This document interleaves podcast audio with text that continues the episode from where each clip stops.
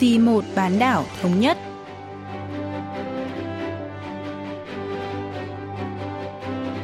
Mỹ Linh xin kính chào quý vị và các bạn. Mời quý vị và các bạn theo dõi chuyên mục Vì một bán đảo thống nhất của Đài Phát thanh Quốc tế Hàn Quốc KBS World Radio.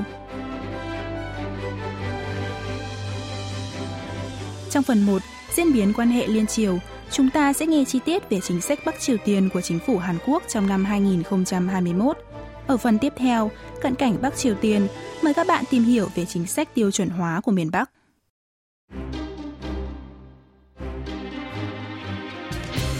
...2021 là năm cuối cùng trong nhiệm kỳ 5 năm của Tổng thống Hàn Quốc Moon Jae-in và ông hiện đang phải đối mặt với nhiều nhiệm vụ khó khăn trước mắt, trong đó có việc phải đối phó với đại dịch COVID-19 và xoa dịu tình hình căng thẳng giữa phủ Tổng thống và cơ quan công tố. Ngoài ra, thúc đẩy tiến trình hòa bình trên bán đảo Hàn Quốc cũng là một sứ mệnh đầy thách thức trong bối cảnh nền chính trị toàn cầu đang thay đổi nhanh chóng. Ngày 4 tháng 1, Bộ trưởng Thống nhất Hàn Quốc Lee In-yong đã phát biểu về cơ hội tạo ra một bước đột phá lớn trong quan hệ liên triều trong năm nay. Sau đây, nhà bình luận chính trị Lee Jong-hun sẽ cho chúng ta biết thêm về chính sách Bắc Triều Tiên của chính phủ Hàn Quốc trong năm 2021.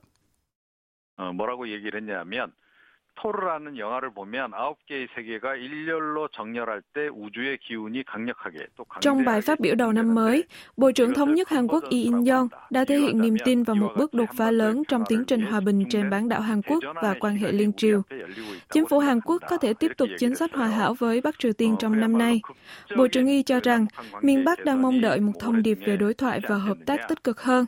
Theo ông Y, nếu hai miền Nam Bắc nỗ lực thực hiện bước đầu tiên hướng tới hợp tác song phương trong nửa đầu năm nay, tiến trình hòa bình trên bán đảo Hàn Quốc sẽ đi đúng quỹ đạo trong nửa cuối năm. Theo đó, ông cho rằng chính phủ Hàn Quốc sẽ có các động thái để đạt được kết quả tích cực trong quan hệ liên triều trong năm nay. 이것 또한 이제 기대감을 표현한 거긴 한데요. 가능한 한 올해 중에 뭔가 좀 성과를 좀 내려고 하는 그런 움직임을 보일 가능성이 높지 않나 이렇게 생각합니다.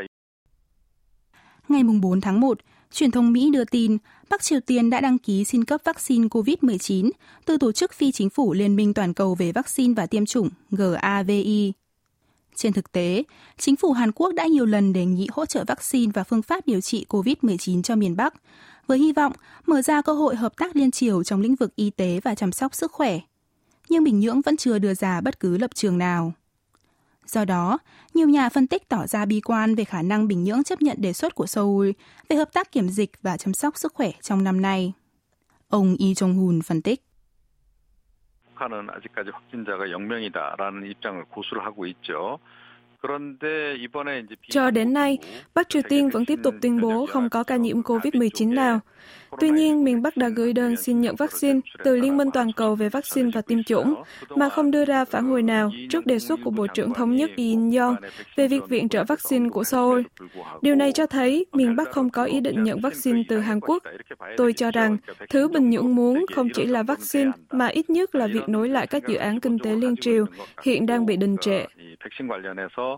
어, 특별한 반응이 없는 것도 그 연장선에서 우리가 이해를 하는 것이 옳지 않나 이렇게 생각을 합니다.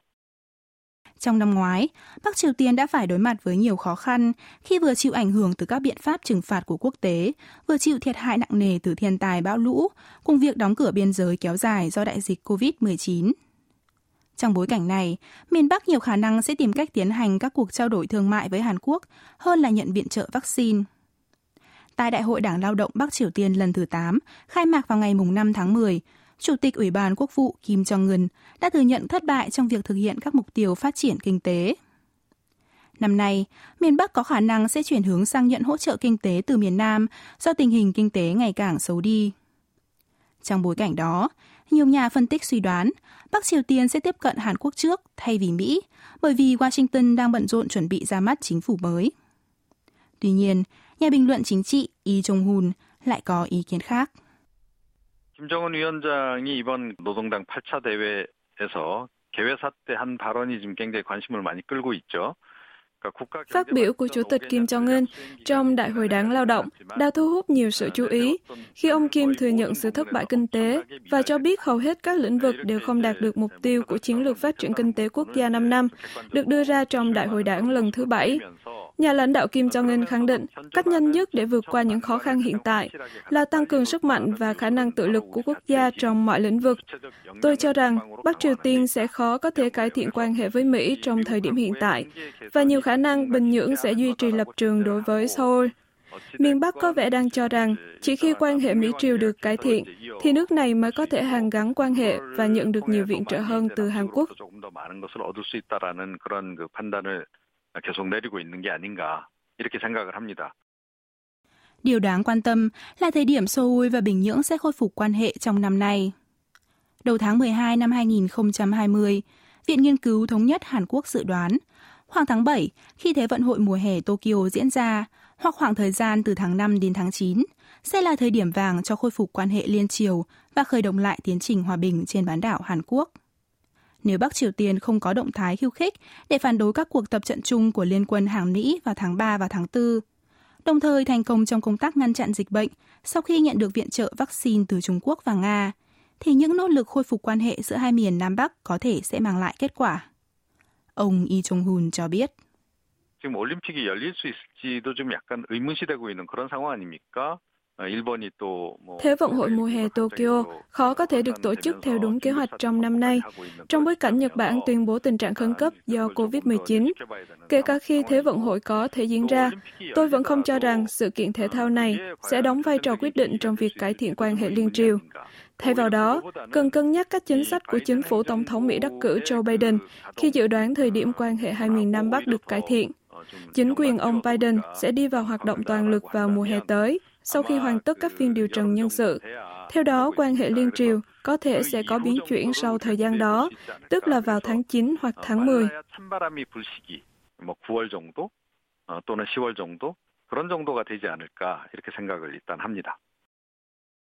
Chính phủ Tổng thống đắc cử Joe Biden vẫn chưa đưa ra bất kỳ chính sách cụ thể nào đối với Bắc Triều Tiên, ngoài khả năng sử dụng cách tiếp cận từ dưới lên, bắt đầu từ các cuộc đàm phán cấp chuyên viên.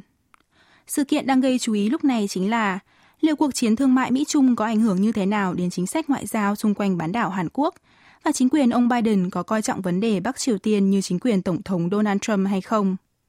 Vẫn chưa chắc chắn liệu tân Tổng thống Mỹ Biden có tiếp quản kết quả của các hội nghị thượng đỉnh Mỹ-Triều từ thời ông Trump hay không, hay ông sẽ quay trở lại chính sách kiên nhẫn chiến lược của cựu Tổng thống Barack Obama. Nhiều nhà phân tích cho rằng Hàn Quốc nên chủ động trong việc giải quyết các vấn đề liên triều, vì chính sách về Bắc Triều Tiên của Hàn Quốc cũng có ảnh hưởng nhất định đến chính sách của Mỹ. Trước đây, các đời chính phủ do Đảng Dân Chủ cầm quyền ở Mỹ thường tham khảo quan điểm của chính phủ Hàn Quốc khi đưa ra chính sách với Bắc Triều Tiên. Nên nếu Seoul đưa ra một đề xuất sáng tạo, thì Washington có thể sẽ tôn trọng đề xuất đó. Đây là lý do Hàn Quốc đang cố gắng tìm cách đạt được tuyên bố kết thúc chiến tranh và hợp tác y tế liên triều. Ông Lee Jong-hun cho biết thêm. 이 과정에서 우리가 절대로 놓쳐서는 안 되는 대목은 뭐냐면 Hàn Quốc không được quên rằng mọi thứ đều có giới hạn. Trong bài phát biểu tại Liên Hợp Quốc, Tổng thống Hàn Quốc Moon Jae-in đã kêu gọi cộng đồng quốc tế ủng hộ việc chấm dứt chiến tranh Triều Tiên. Nhưng nếu Seoul mù quáng theo đuổi đích đến này, thì sẽ khó có thể có được sự ủng hộ từ chính phủ ông Biden. Tổng thống Trump có thể đã gây bất ngờ khi đồng ý với đề xuất này, nhưng ông Joe Biden thì có thể không như vậy. Ngoài ra, chính phủ ông Biden sẽ khó có thể chấp nhận nếu Hàn Quốc đột ngột nối lại các dự án liên triều như tour du lịch núi Cơm Cang và khu công nghiệp Kaesong. Thay vào đó, tôi nghĩ Seoul có thể vừa thúc đẩy quan hệ liên triều, vừa tìm ra điểm chung với Washington thông qua hợp tác kinh tế và thương mại từng phần với Bình Nhưỡng. 이런 것을 통해서 이제 조금 조금씩 이제 접점을 넓, 넓혀 나가는 방향으로 접근을 해야 하지 않을까 이렇게 생각을 합니다. Quan hệ liên triều đã liên tục lâm vào bế tắc xuyên suốt năm 2020. Hy vọng trong năm 2021, chính phủ Hàn Quốc có thể xây dựng một chính sách Bắc Triều Tiên phù hợp với tình hình quốc tế luôn thay đổi nhanh chóng, đồng thời mang lại bước đột phá trong ngoại giao khu vực – vốn đang bế tắc kể từ hội nghị thượng đỉnh Mỹ Triều lần thứ hai diễn ra tại Hà Nội hồi tháng 2 năm 2019.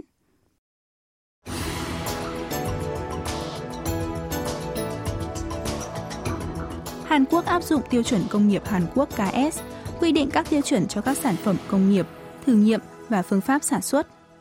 Tương tự, Bắc Triều Tiên cũng đưa ra một hệ thống các tiêu chuẩn nhất định cho các ngành công nghiệp và xã hội nói chung – miền Bắc đã ban hành luật quy định các tiêu chuẩn mang tên KSP vào năm 1997 và sửa đổi vào năm 2005.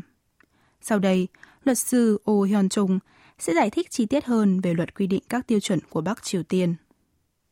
북한은 1997년 7월에 규격법을 제정을 했는데요. 그 입법 취지를 보면 Tháng 7 năm 1997, Bắc Triều Tiên ban hành luật về tiêu chuẩn với mục đích đảm bảo cuộc sống hàng ngày của người dân bằng cách thiết lập hệ thống các tiêu chuẩn phù hợp, góp phần phát triển kinh tế, văn hóa và khoa học kỹ thuật.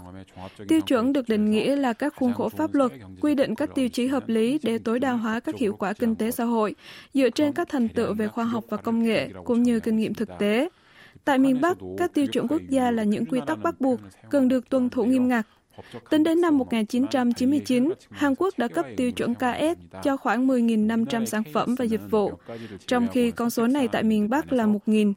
Năm 2002, Bình Nhưỡng bắt đầu sửa đổi và cải tiến các tiêu chuẩn KSP cho phù hợp với tiêu chuẩn quốc tế. Nhờ vậy, số lượng sản phẩm mang chứng nhận tiêu chuẩn quốc gia đã tăng lên 14.000. 이후 2002년부터 북한은 KPS를 국제 규격에 맞추어서 대규모의 규격 개정 작업을 추진해서 집계된 개수는 약 14,000종에 이른다고 알려져 있습니다. Bắc Triều Tiên không ngừng mở rộng phạm vi của tiêu chuẩn quốc gia, bao quát từ ngành công nghệ thông tin và bảo vệ môi trường đến sản xuất thực phẩm. Ví dụ như các sản phẩm đậu tương, nước giải khát, thực phẩm truyền thống và cả các mặt hàng thông thường như biển hiệu xây dựng, cửa ra vào. Tuy nhiên, cơ quan quản lý tiêu chuẩn miền Bắc đã phát hiện nhiều nhà máy có hành vi vi phạm. Đầu năm 2020, báo Lao động cơ quan ngôn luận của Đảng Lao động Bắc Triều Tiên đã chỉ ra các vấn đề phát sinh và yêu cầu các khu công nghiệp phải khắc phục.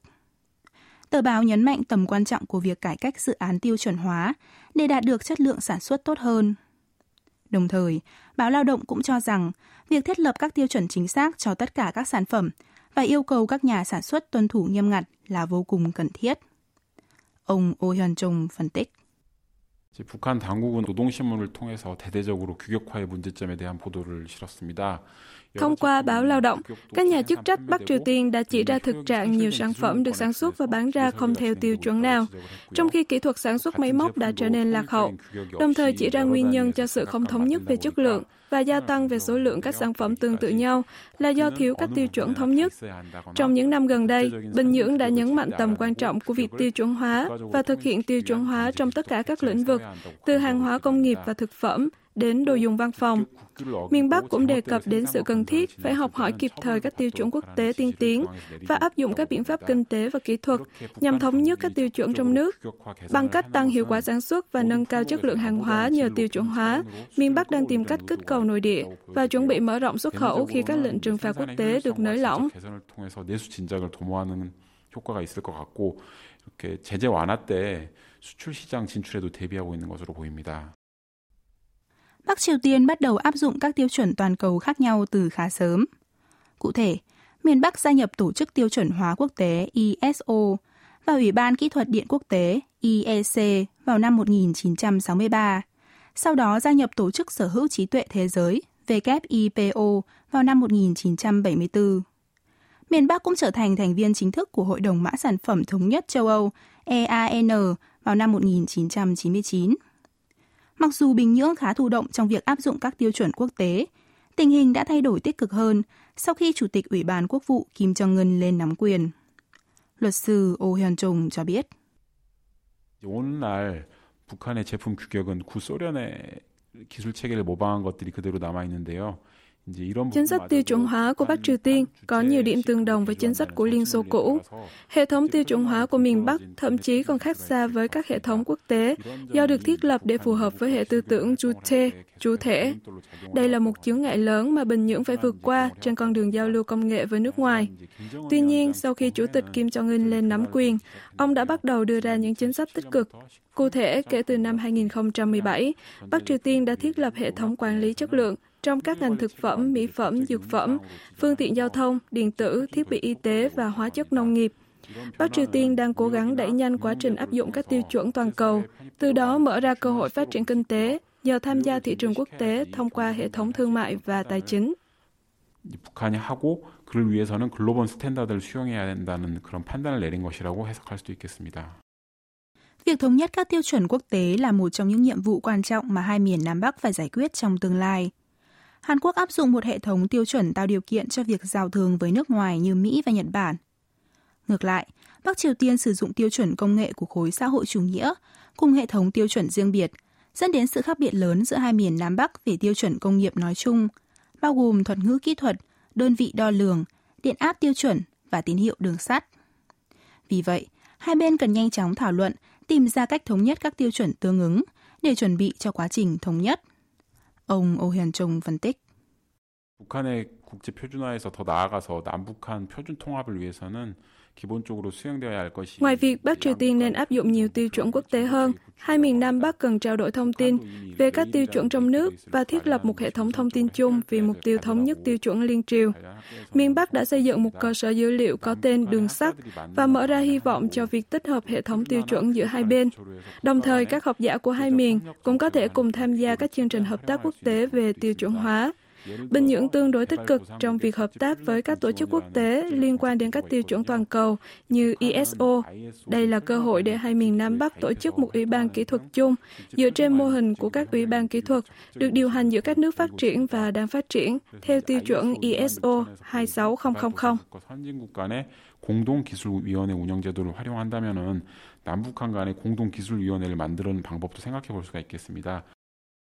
Việc Bắc Triều Tiên áp dụng các tiêu chuẩn quốc tế sẽ là con đường tắt dẫn đến thống nhất hệ thống tiêu chuẩn hai miền Nam Bắc. Một điều may mắn là, dưới sự lãnh đạo của Chủ tịch Kim Jong-un, miền Bắc đang thể hiện mạnh mẽ mong muốn áp dụng các tiêu chuẩn quốc tế và đang hoàn thành các dự án tiêu chuẩn hóa trong nước. Seoul cần đẩy mạnh các chính sách giúp Bình Nhưỡng tham gia các hệ thống chứng nhận quốc tế nhằm hướng tới một tương lai thống nhất.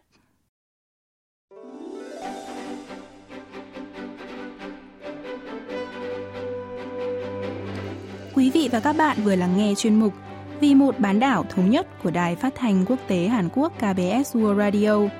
Cảm ơn quý vị và các bạn đã quan tâm theo dõi. Xin kính chào tạm biệt và hẹn gặp lại trong chuyên mục tuần sau.